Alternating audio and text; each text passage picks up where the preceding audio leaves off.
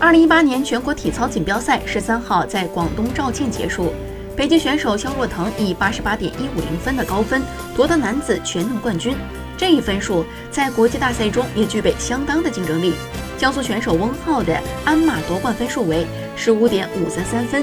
从难度编排到完成质量都颇有含金量。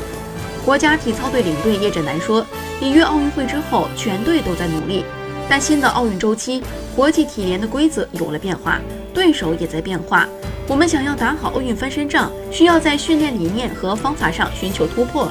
从上赛季起，队伍希望以赛代练，不过全锦赛上一些重点队员被保护性退赛，也足以显示出队伍在很多方面仍存顾忌。”